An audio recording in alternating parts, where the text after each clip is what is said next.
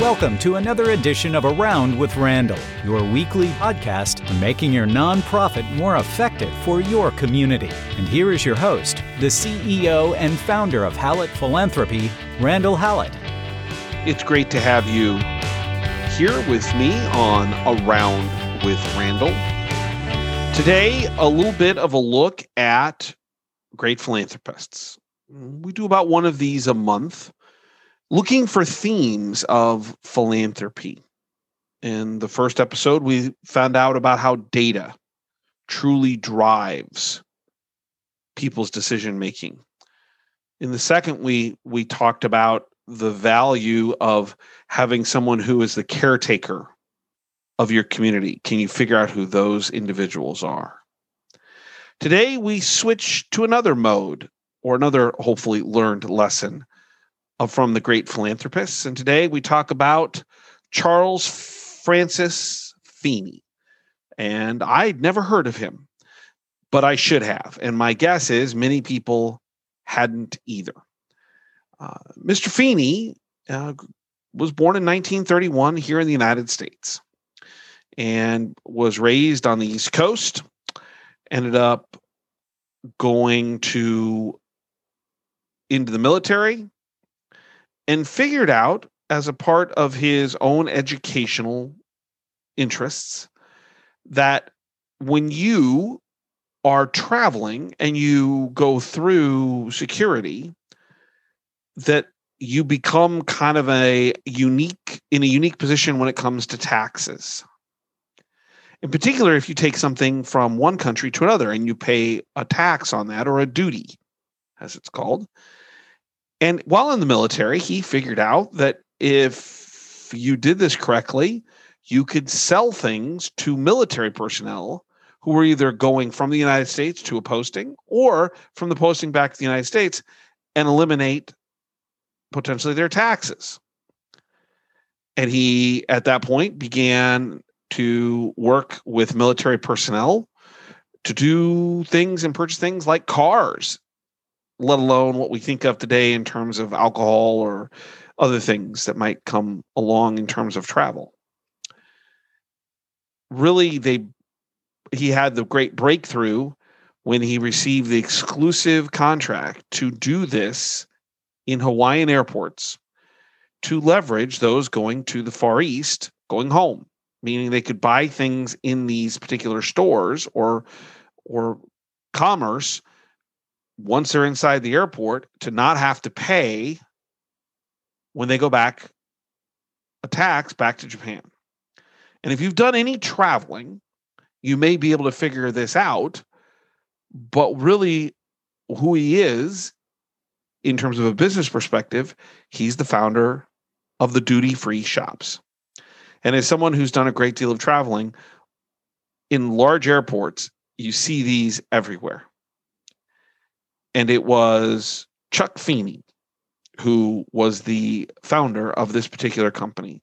And they're all over the world in airports, literally, if they have an international flight at all, one, they've got a duty free shop. As a part of this process, he accumulated a great deal of wealth. And what I found interesting when doing a little bit of reading about Mr. Feeney was how he viewed the wealth that it really was never his. In the early 1980s, he founded what became his charitable arm, which is thought of or was called because it was uh, dissolved, which we'll get to in a second, the Atlantic Philanthropies. And this group was how he gave his money away, which is not unusual. What is unusual is, is that he maintained with the other co-founder of the duty free shop a huge holding on its ownership. Except something happened in 1984 that he never told anyone about. He gave all of his interests in the duty duty free shops to his charity and never told a soul, and began a pursuit of giving his money away.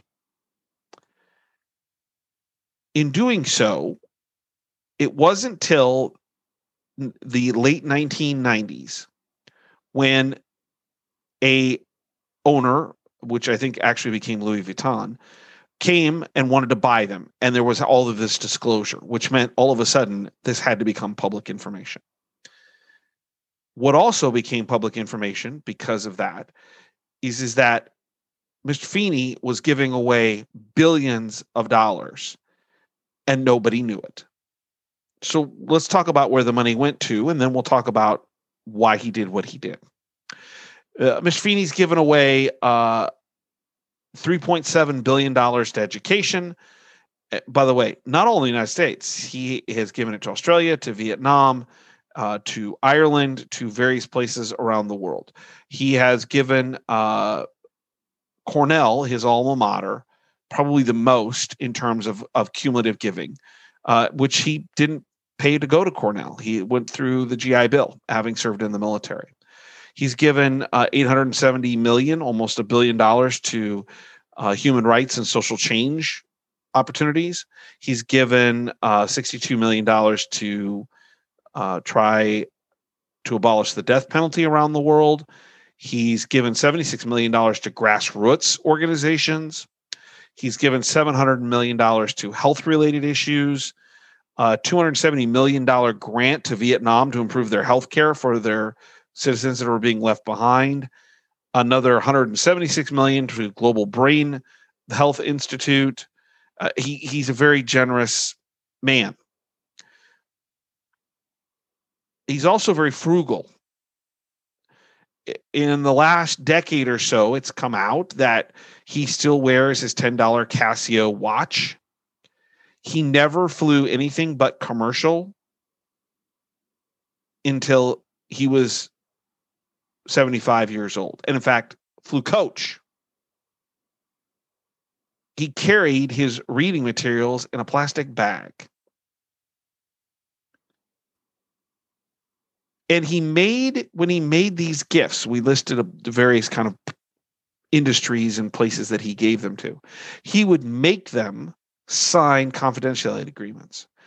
And it wasn't until the first part of the 21st century, the first part of the kind of halfway through the first decade, 2005, 6, 7, there was an autobiography where finally people began to realize how much money he was giving. Which brings us to the point of this particular podcast. Why did I pick him? A lot of generous people because Mr. Feeney's still alive today. He's given away, they estimate, and by accounting records, about $8 billion in his lifetime. He lives in San Francisco with his wife, and he has a net value of $2 million.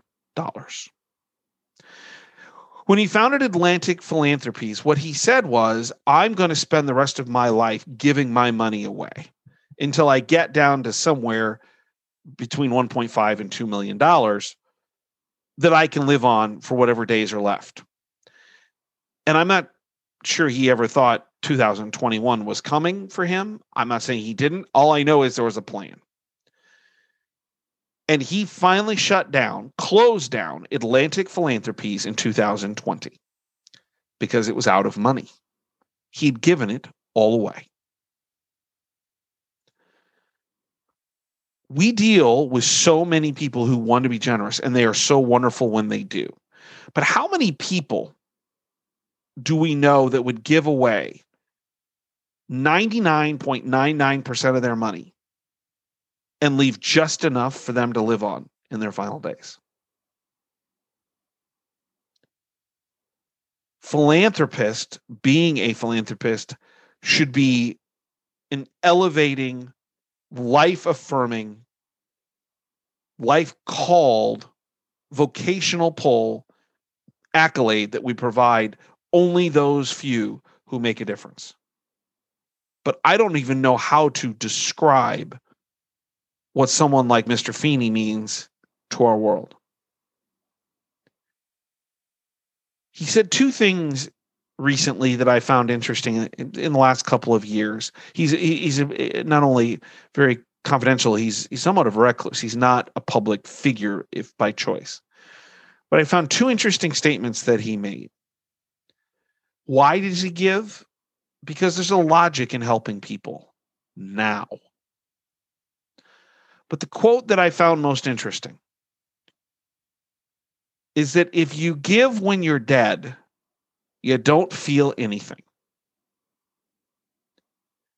I talk a lot about the work that people like Jerold Panas have done in our industry in uh, his research, like with mega gifts, and I use it in my uh, consulting in my in my uh, presentations and co- and conversations. That the number one reason people give is because it feels good. Bill and Melinda Gates have talked about it in their open letter a couple years ago. Uh, Warren Buffett has talked about it, but nobody seems to be living it like Chuck Feeney. Giving when dead, you don't feel anything. It's a great example whether we're dealing with someone like Chuck Feeney giving away $8 billion or someone who's giving $20. How do you help them feel the value of changing lives? And who are those people in your community that want more for others to be better in this world than they do themselves? If you're looking for an identification process in trying to figure out who are the people you should be engaging, the Chuck Feeneys are the ones we're looking for. The people who think other people's lives have more value than their own because all the advantage has been given to him or to someone in your community who wants to make a difference. The other thing is is is that for 20 years or more, nobody had any clue that Chuck Feeney was doing what he was doing. Who is it in your community that's not interested in the accolades? Who is it that actually just wants to see the community, people be a better place?